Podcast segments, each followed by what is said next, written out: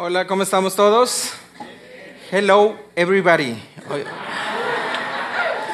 Hoy, andamos bilingües y todo. Se me hace que voy a predicar en inglés, ¿qué les parece?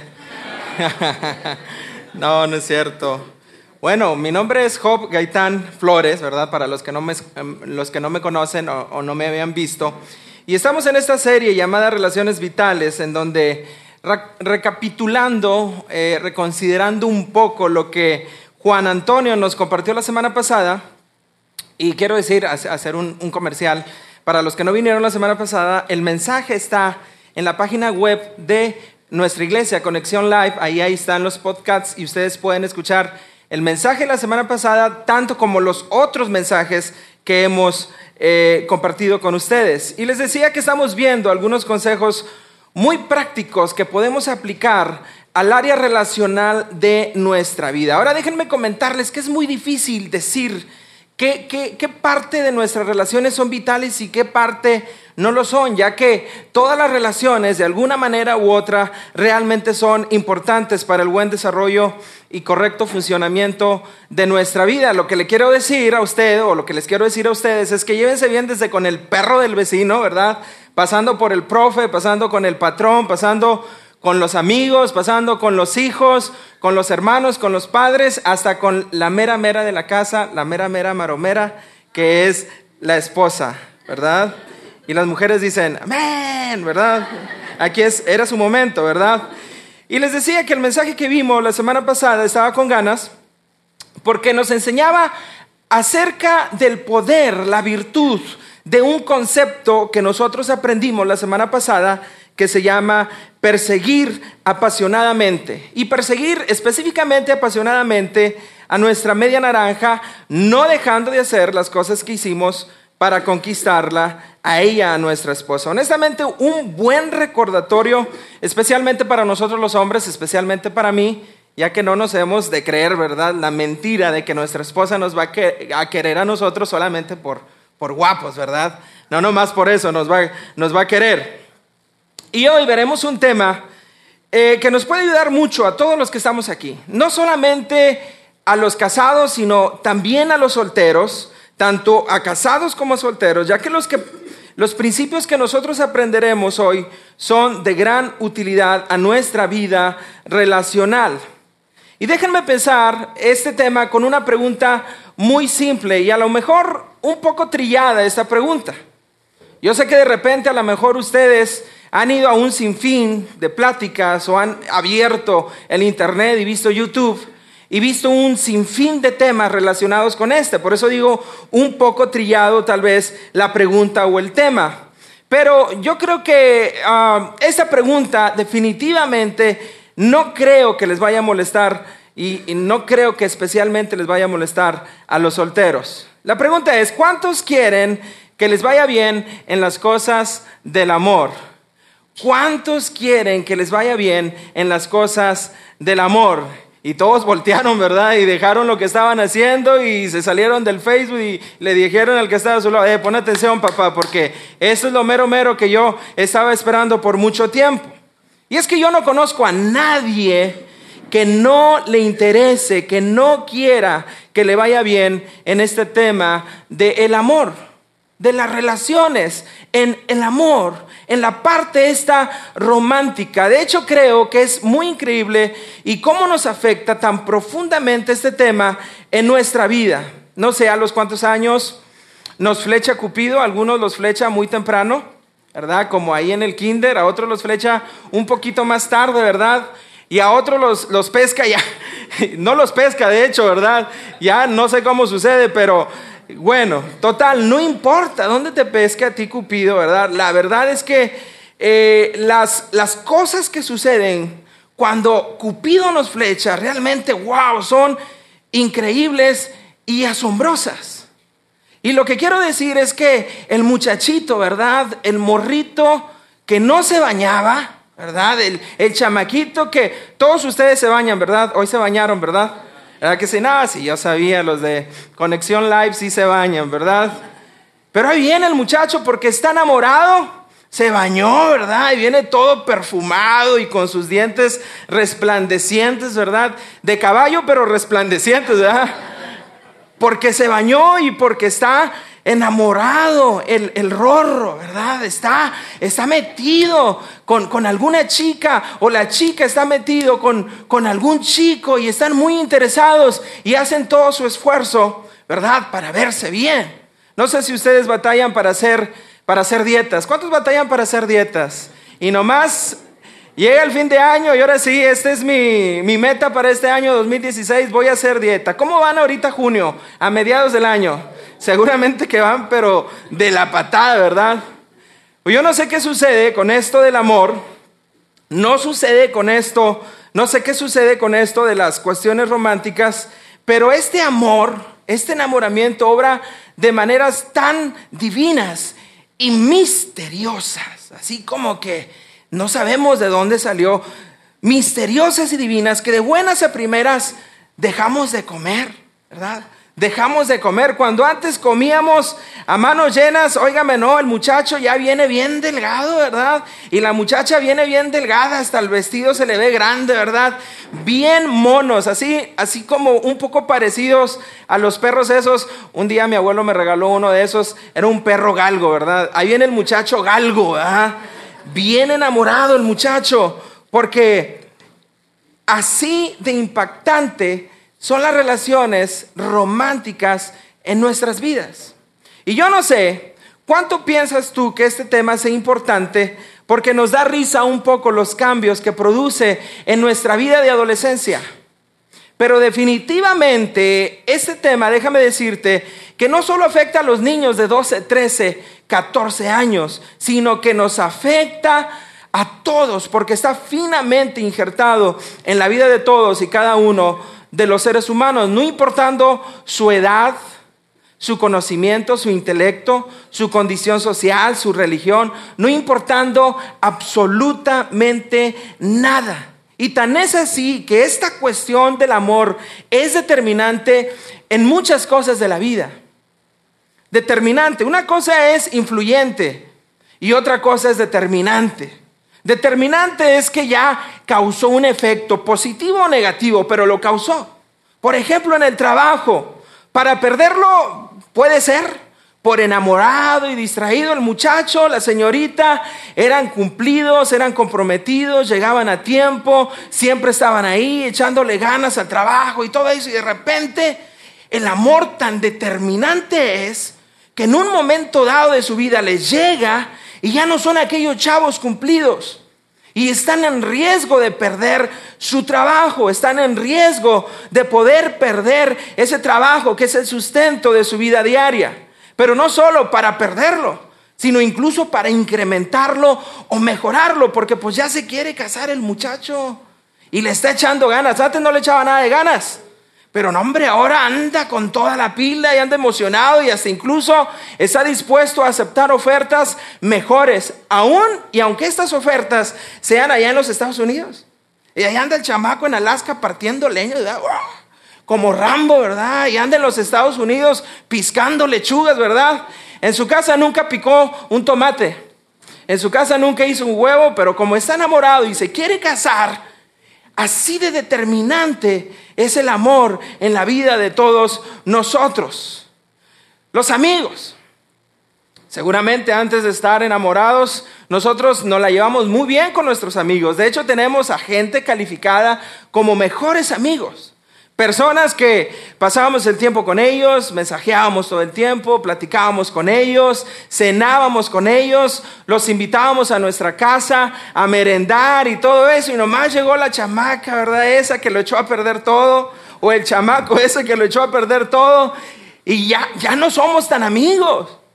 Así de determinante es el amor en nuestras vidas. Ya no somos tan amigos y ya no nos acordamos de ellos tanto como lo solíamos hacer antes. De hecho, conoces nuevos y hasta tú pensabas, tenías una idea de que amigos adultos, pues no tanto, ¿verdad? Porque tú estás joven, 15, 18, 25 años, pero Tan loco es el amor y te determinante, es el amor que tú terminas platicando hasta incluso con la abuelita de 96 años de tu abuela. ¿A poco no?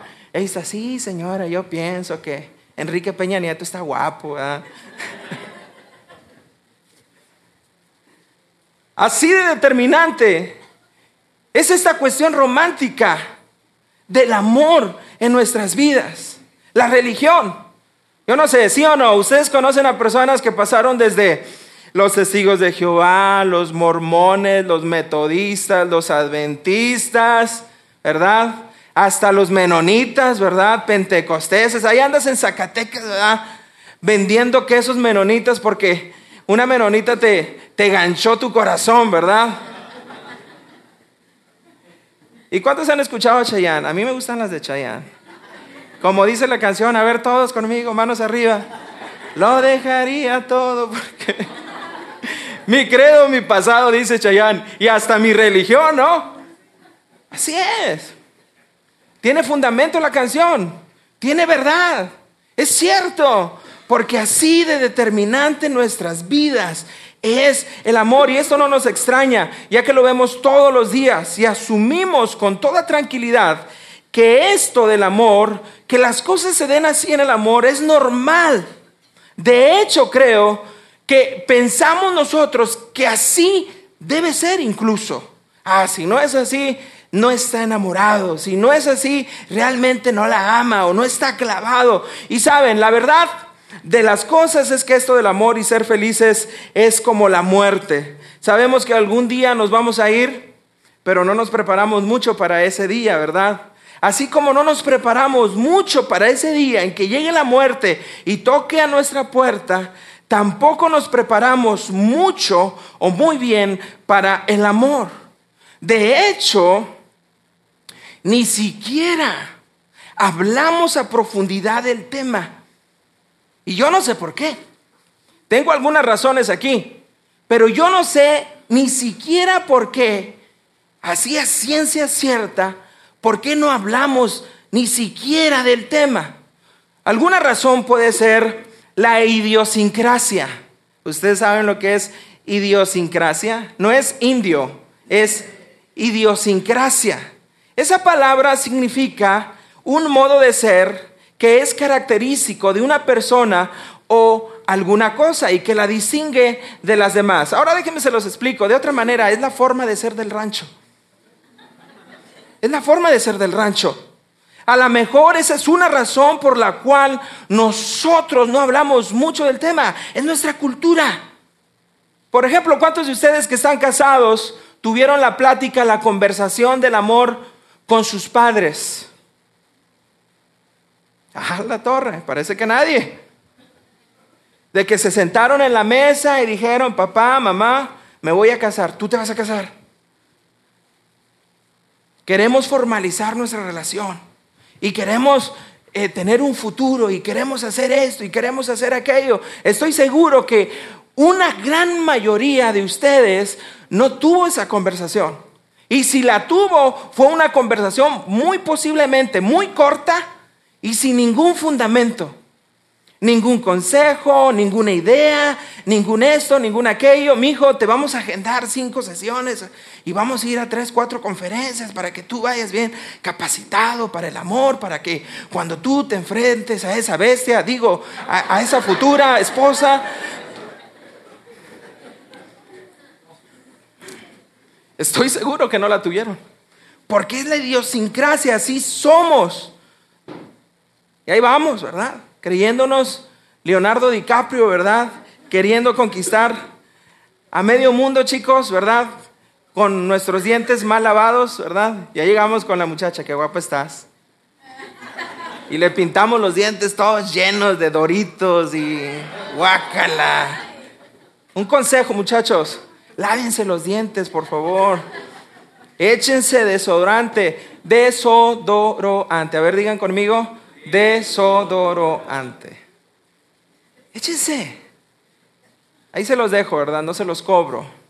¿Cuál será otra razón por la cual ni siquiera hablamos mucho del tema? Puede ser la ignorancia.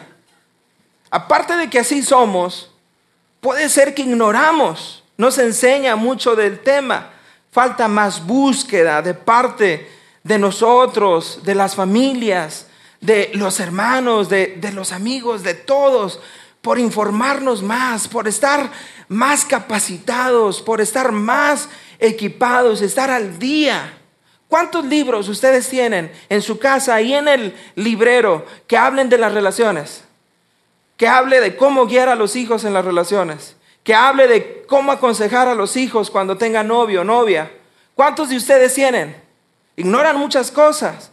Seguramente a como se vaya presentando, ahí más o menos lo van resolviendo y se acercan y le hablan, pastor Jeremy, es que este, mi niña y mi niño está enamorado, ¿cómo le hago? Ahí está el pastor Jeremy o el pastor Daniel y, y todos aconsejando. Ignoramos muchas cosas. A lo mejor por esa razón ni siquiera nos aventuramos a hablar del tema. Hablamos del amor, pero hablamos de manera muy muy superficial, muy espontánea, así, muy alá y se va. Y tal vez esa no es la razón y no es la manera, seguramente. Estoy convencido de que no es la manera de atacar esta situación, no problema, sino esta situación normal de la vida. Otra razón seguramente es la superficialidad, porque tenemos una super costumbre de superficialidad arraigada en nuestras vidas que nos encanta que todo sea fácil, que todo sea sencillo, que no sea tan complicado, por favor, que no me enrede tanto, que si puede salir como salen las palomitas ahí en el microondas, sería mejor, sería más fácil para mí. La vida sería más sencilla para mí si no fuera tan profundo, si no tuviera yo que estudiar tanto, leer tanto si no le tengo que pensar mucho. Y así estamos acostumbrados.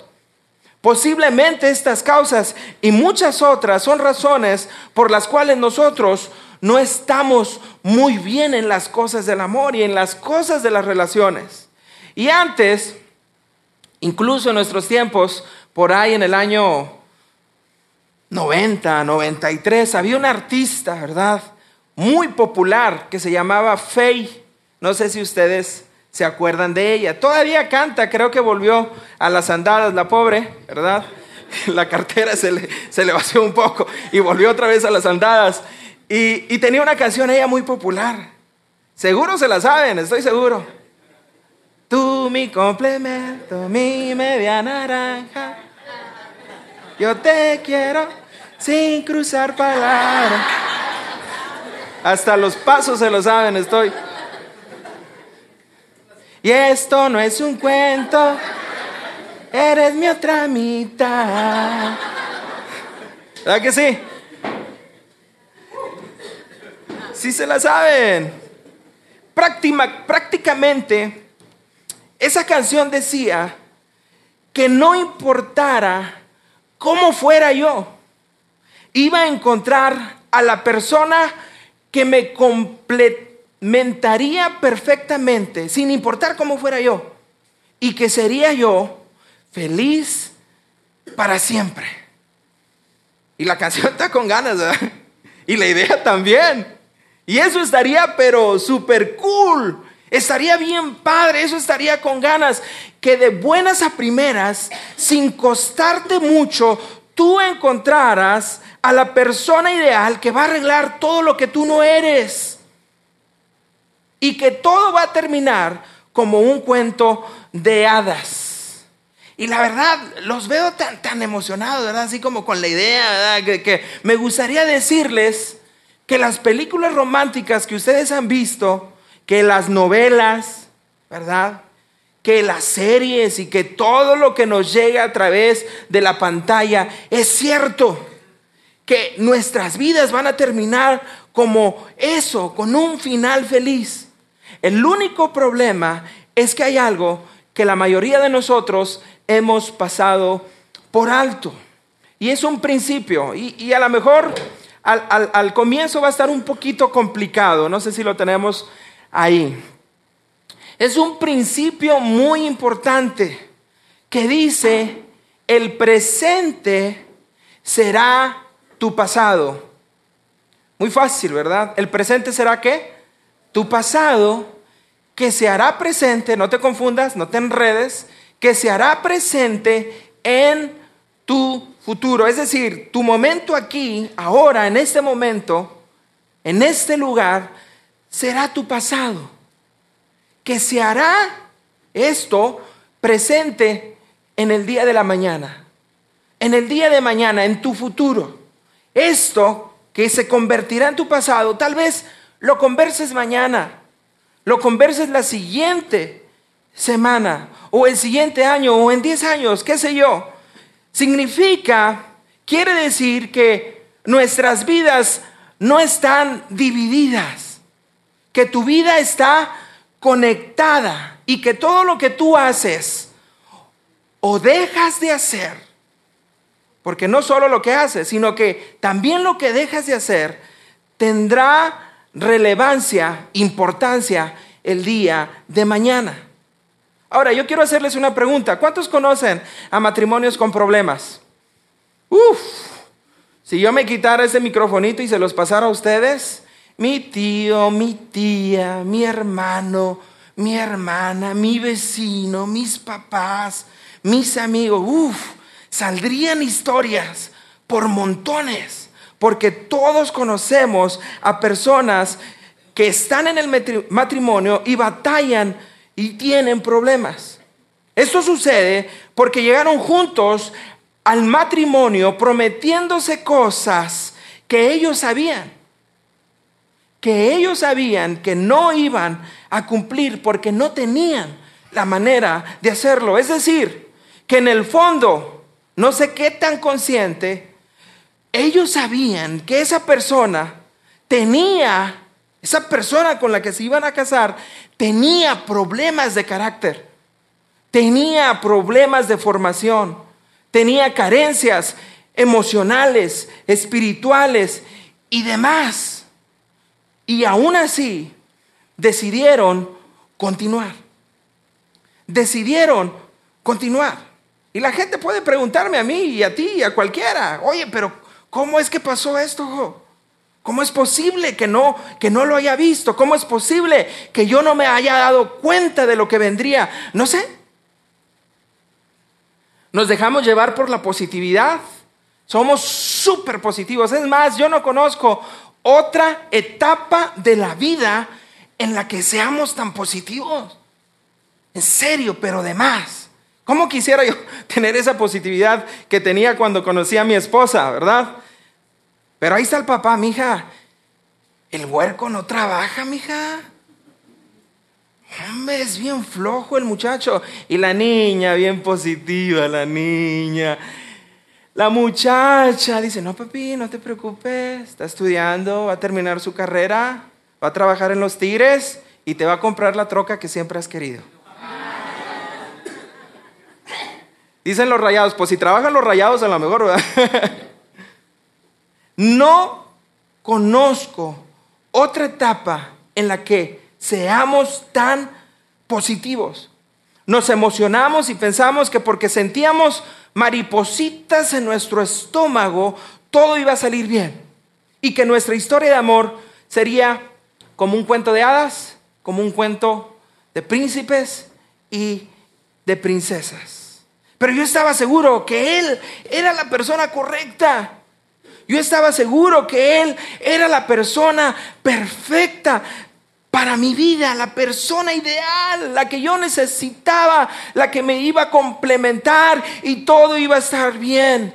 ¿Y cuántas veces no hemos escuchado esa frase? Tanto de personas casadas que no se explican sus problemas y también de personas solteras que están en la búsqueda de la persona correcta. De la persona correcta. Y a mí no me gusta dar malas noticias, pero tengo que hacerlo quiero decirles que la persona correcta no existe, que es un mito. El mito de la persona que, el mito, dile al que está a tu lado, el mito de la persona correcta. Es un mito. Es una mentira. Una mentira, un mito que está cobrando facturas tan caras tan costosas en las relaciones de muchos. Gente que se está separando, gente que se está divorciando, gente que e, están decepcionados porque creyeron, compraron se bebieron todo hasta el fondo el mito de la persona correcta. Ahora déjame explicarte cómo se da el mito de la persona correcta. Déjame explicarte cómo se da esto. Andamos buscando nosotros, ¿verdad? Andamos de monos, andamos emocionados, queremos, ¿verdad? Nuestra media naranja, queremos formalizar, encontrar una pareja. Y entonces andamos buscando y andamos por cualquier lugar que tú gustes, la iglesia, la kermés, el baile, el trabajo, donde sea. Y encontramos, conocemos a una persona. Y en base a la respuesta de esa persona, en base a la respuesta de esa persona, nosotros actuamos. Si la persona como que sí, sí, sí me hizo mucho caso, ah, le entramos con todo, pero si no me hizo mucho caso, si no me sonrió, si no me cruzó palabra, no me dijo nada, no me contestó así como que muy bonito, entonces no. Reaccionamos en base a una explosión química que sucede en nuestro interior y que se manifiesta más o menos así en la manera práctica de esta forma. Decimos, hasta cambiamos la cara. Es que tú tienes que verlo. Muñequito. Es que tú tienes que, ay, si supieras de él, siento, siento que nos conocimos en otra vida. Apenas estoy diciendo y una frase y él ya la está terminando. Eh, hasta, tenemos una canción, ¿verdad? Sí, Baby, baby, baby.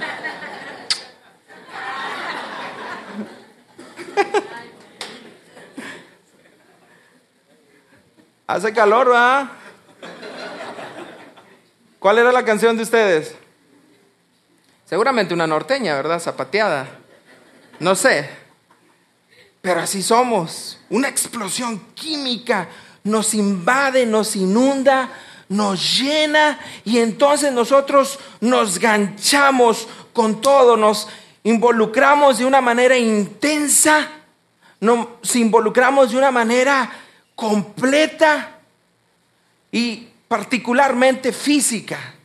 Y más en estos días en donde a lo mejor esa cuestión del respeto y del cuidado no tiene mucha importancia.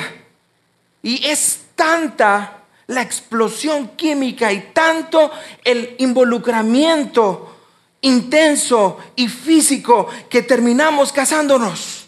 Para cuando acordamos seis, ocho, diez meses, hay historias incluso que, que dos meses y ya la torre ya están en el altar. Están allá en el registro civil y ya están firmando. Y oye, que se casó aquel. ¿Qué? Sí, se casó aquel, que se casó aquella. Ah, la torre, ya están casados. Y no pasa mucho tiempo, meses, semanas, incluso días en ocasiones que empiezan a ocurrir algunos problemas. Hay tensión. Esa tensión empieza a crecer por superficialidades. El dinero, el uso del dinero, el tiempo, el uso del tiempo, mis actitudes, mis reacciones ante diversas situaciones, mis hábitos o mis faltas de hábitos, ¿sí o no? ¿Sí o no? Es cierto que porque no recogió los calcetines, que porque los puso en el canasto equivocado, que porque mancha toda la taza, parece bombero. Y los hombres, que somos nosotros, inclinados a resolver cosas, andamos buscando porque a nosotros nos gusta resolver las cosas. Y decimos nosotros, ¿cómo resolver esto? ¿Cómo resolver esto? Y dice, ah, ya sé, sexo, más sexo. Uh, y llegamos con la esposa y le decimos, amor, ya sé cómo resolver toda esta tensión, más sexo. Y la esposa dice, ¿qué? ¿Estás loco? Más sexo. No. Lo que necesitamos es más conexión emocional. Y la mujer también empieza a empezar y dice, oh, idea, vamos a tener un baby. Y el hombre se asusta al principio, se friquea ahí, está, un baby, no. Bueno, sí, más sexo. Órale, vamos a entrarle, ¿no? Y tienen un bebé, pero nada se resuelve, nada funciona. porque empieza a disminuir la química por problemas irresueltos en el pasado que arrastramos a nuestro futuro en la relación matrimonial. Ahora, escuchen esto. Y ahora, en este momento, están tan vulnerables, más vulnerables a la fornicación, al adulterio, a dejar de lado la importancia de la relación matrimonial. Cuando llegan a la conclusión que esa persona que tienen a su lado no es la persona que correcta, que no es la persona correcta. Cuando concluyes que no es la persona correcta. Y entonces ella está en el gimnasio y está ahí con el fortachón del entrenador, ¿verdad? Y, y ella mira al entrenador y esos brazotes y esa cinturita que tiene, que no la tiene como su esposo, ¿verdad? Y dice, ¿cómo puedo experimentar tanta conexión con este hombre aquí en el gimnasio? Y con aquella bestia que tengo en la casa, nada. Dice, este es el bueno, este es el buenote, el del gimnasio, esta es la persona correcta.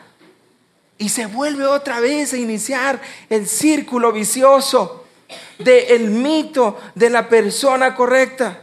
Él está en un viaje de negocios, sale con sus compañeros, conoce a personas, está con otras mujeres y, y llega a la conclusión de decir, ah, no quiero aceptarlo, pero no puedo creer que esta mujer que, que ahora conocí me escuche tanto y se queje tan poco. Hombre, allá en la casa, allá en la casa son puras quejas. Y el ciclo se vuelve a repetir. ¿Entienden? ¿Sí? ¿Entendemos? Se vuelve a repetir y vuelven a morder el mismo anzuelo del mito de la persona correcta. Y yo de manera rápida, porque el tiempo se nos está agotando, quiero desafiarlos a algo diferente, a algo que rompa con esta maldición, a algo que haga diferencia, que en vez de nosotros estar buscando la persona correcta, nosotros nos preguntemos a nosotros mismos, en vez de buscar a la persona correcta, ¿seré yo la persona correcta? ¿Seré yo la persona correcta? Hazte esa pregunta, por favor, en voz alta. Dilo, ¿seré yo? ¿Seré yo la persona correcta? En la Biblia hay muy poca instrucción sobre encontrar a la persona correcta. Muy poca. No hay un ABC, no hay un paso uno, dos, tres de mira aquí, libro tal, capítulo tal, versículo tal, para que encuentres a la persona correcta. No hay. No hay. Pero sí hay mucha información sobre cómo nosotros podemos ser la persona correcta. Y particularmente hoy veremos el libro de Primera Corintios que se escribió hace añísimos, más de dos mil años, escrito por un hombre que se llamaba el apóstol Pablo, particularmente a un grupo de personas que estaban en una ciudad que se llamaba Corinto. Por eso es primera carta a los Corintios. Y, y este pasaje en especial es un pasaje que posiblemente incluso si tú nunca has ido a la iglesia o no tienes una app, ¿verdad? Ahí en tu celular de la Biblia, que posiblemente, seguramente, tal vez has escuchado o has incluso usado sin saber que es de la Biblia. Ese pasaje es una lista de cosas que nos puede ayudar a nosotros a ser la persona correcta. Ahora, antes de entrar en, en el pasaje, hay dos formas, particularmente dos formas, de cómo enfrentar ese pasaje. Porque habla del amor, ¿verdad? Y, habla de, a lo mejor la parte que siempre reaccionamos. Ah, sí, oh, el concepto del amor. Te preguntan, ¿qué es el amor? Oh, mm, el amor. Y sacas tus ojos de poeta, ¿verdad? Y miras al cielo y dices, oh, sí, el amor es esto, el amor es aquello. y no queremos. Yo quiero encaminarte no hacia la parte del concepto, no hacia la parte de, del dogma, de la idea, sino a la parte de, de la aplicación, a la parte de, de, ¿seré yo eso? ¿Tendré yo eso? Que ese concepto me arroja. Y dice la primera parte eh, de ese pasaje de 1 Corintios 13, el amor es qué? Paciente. Ahora, lo que les decía, no es, oh, sí, el amor. Sí, el amor es paciente. No, no, no. ¿Soy yo paciente? Yo soy paciente. Paciente es simple y sencillamente la capacidad de esperar. Y yo no entiendo, chicas solteras, escuchen esto. No sé cómo sucede, pero de alguna manera los hombres hemos logrado tomar terreno mucho en esta parte de la paciencia. Seguramente ustedes en una u otra relación, seguramente han tenido alguna pareja que les diga todo lo contrario de esto. No puedo esperar. No puedo esperar. La persona que tú tienes a tu lado es una persona que es paciente. Tú eres paciente. Y termina diciendo generalmente el hombre, no puedo esperar, dame una muestra de amor. Ah, es que tú no me amas. Por eso no me demuestras tu amor. Es que tú no me quieres. Por eso tú no me demuestras tu amor, tu cariño, tu afecto.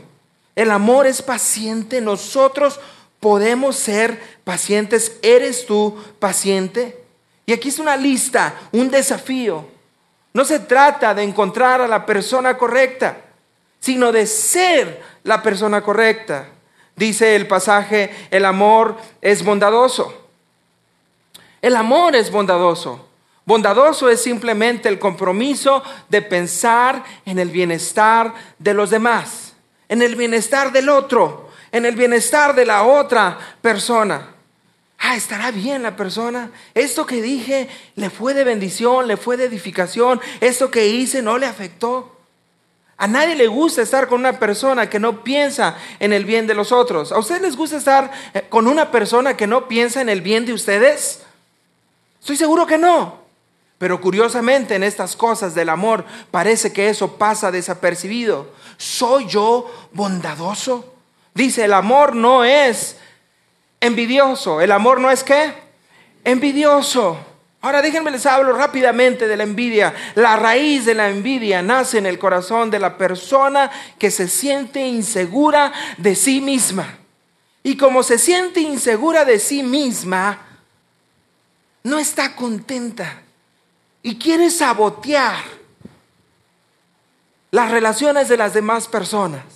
No celebra sus triunfos, no escribe cosas bonitas, no habla bien de ellos, es sarcástico. ¿Se han topado con personas sarcásticas? es bien difícil de tolerar, de, de poder convivir con ese tipo de personas. Así es la envidia.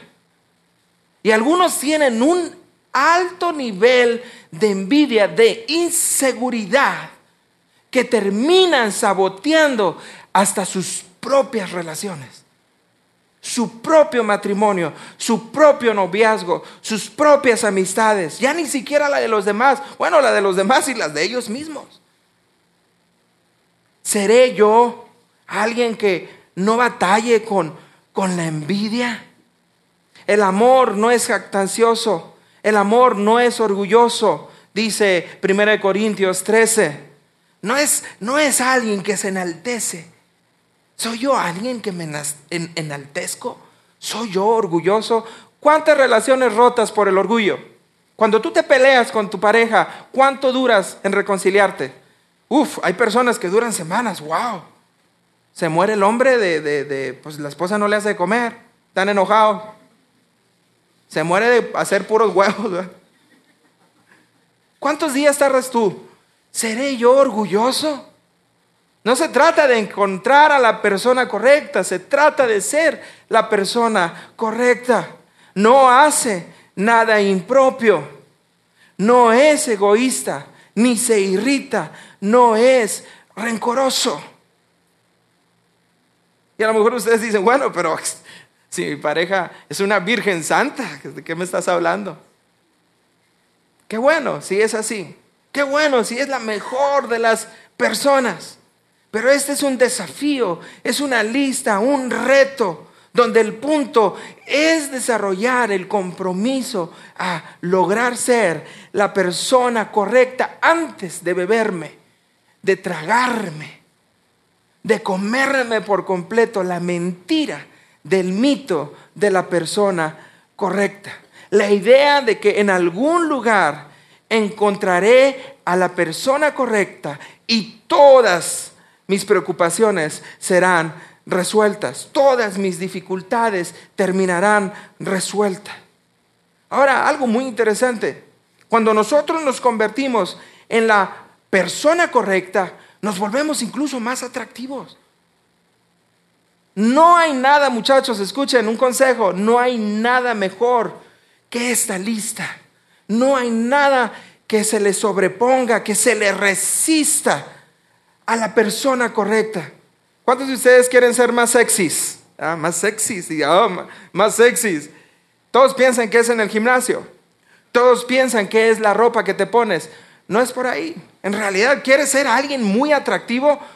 Ya estamos terminando. ¿Quieres ser alguien atractivo? ¿Cuántos quieren ser atractivos? Más atractivos para su esposa, más atractivos para su esposo, más atractivo para las chicas que te rodean, más atractiva para los chicos que te rodean. Aquí está. Dice el apóstol Pablo, terminando el mensaje, 1 Corintios 13, 11, estamos terminando. Dice, cuando yo era niño, hablaba como niño Pensaba como niño, razonaba como niño. Cuando llegué a ser adulto, dejé atrás las cosas que eran de niños. Muy, muy fácil de entender qué significa este pasaje. Es un poco tenso. La primera parte, pues sí, yo era un niño y hacía todo como niño. ¿Cómo son tus niños? Mis niños, uff, son las personas más infantiles del mundo. Pues por supuesto, son niños. No espero mucho de ellos porque son niños. Cuando yo les pido juntar algo, portarse bien, trabajar, disciplinarse, no pueden. Les pido comprometerse, no pueden. Son niños. Así se comportan los niños. No pasa nada. Pero dice el apóstol Pablo, pero cuando llegué a ser adulto, dejé las cosas atrás, dejé atrás las cosas que eran de niños. En otras palabras, el apóstol Pablo nos dice, hey, ya dejen atrás las cosas infantiles, dejen atrás las cosas que eran de niños, hey, maduren, crezcan, sean, lleguen a ser la persona que Dios quiere que ustedes sean. Y vean, experimenten el beneficio, el beneficio de ser la persona correcta. Para los que están casados, bueno, yo ya tengo muchos años. No creo que pueda cambiar. No creo que pueda mejorar. Nunca es tarde para empezar. Nunca es tarde para mejorar. Nunca es tarde para empezar de nuevo. Y especialmente cuando se trata de empezar de la mano de Dios. Nunca es tarde. Yo te animo, yo, yo te invito a que tú tomes esto como un reto, como un desafío y te preguntes, te vayas de aquí hoy diciendo, ¿seré yo la persona correcta? Y más aún, más allá de eso, yo quiero ser la persona correcta. ¿Cuántos quieren llegar a ser la persona correcta? ¿Cuántos quieren llegar a ser la persona correcta? Yo quiero ser la persona correcta. Y los solteros, tal vez no hay nada más importante en tu vida que esto el desarrollarte a ti mismo como la persona correcta. Leímos la palabra, reímos, ¿verdad? Con las cosas y locuras que algunos hicimos, algunos vimos, ¿verdad? Escuchamos los consejos, reflexionamos con las graves consecuencias que tiene el buscar el mito de la persona correcta. Determina, soltero, tú que tienes la oportunidad, determina si este mensaje tiene el suficiente impacto, la suficiente influencia para tomar una decisión en tu vida. y que hoy te vayas de aquí también diciendo, yo quiero ser la persona correcta. La próxima semana vamos a estar hablando más de las relaciones vitales. Vamos a hacer una oración solo para despedirnos. Dios, gracias Señor por tu palabra. Gracias Dios por tu mensaje. Te amamos Señor. Queremos ser lo que tú quieres que nosotros seamos. Personas que bendigan, que edifiquen, personas correctas. Líbranos de la mentira, líbranos de la falsedad. En el nombre de Cristo Jesús. Amén.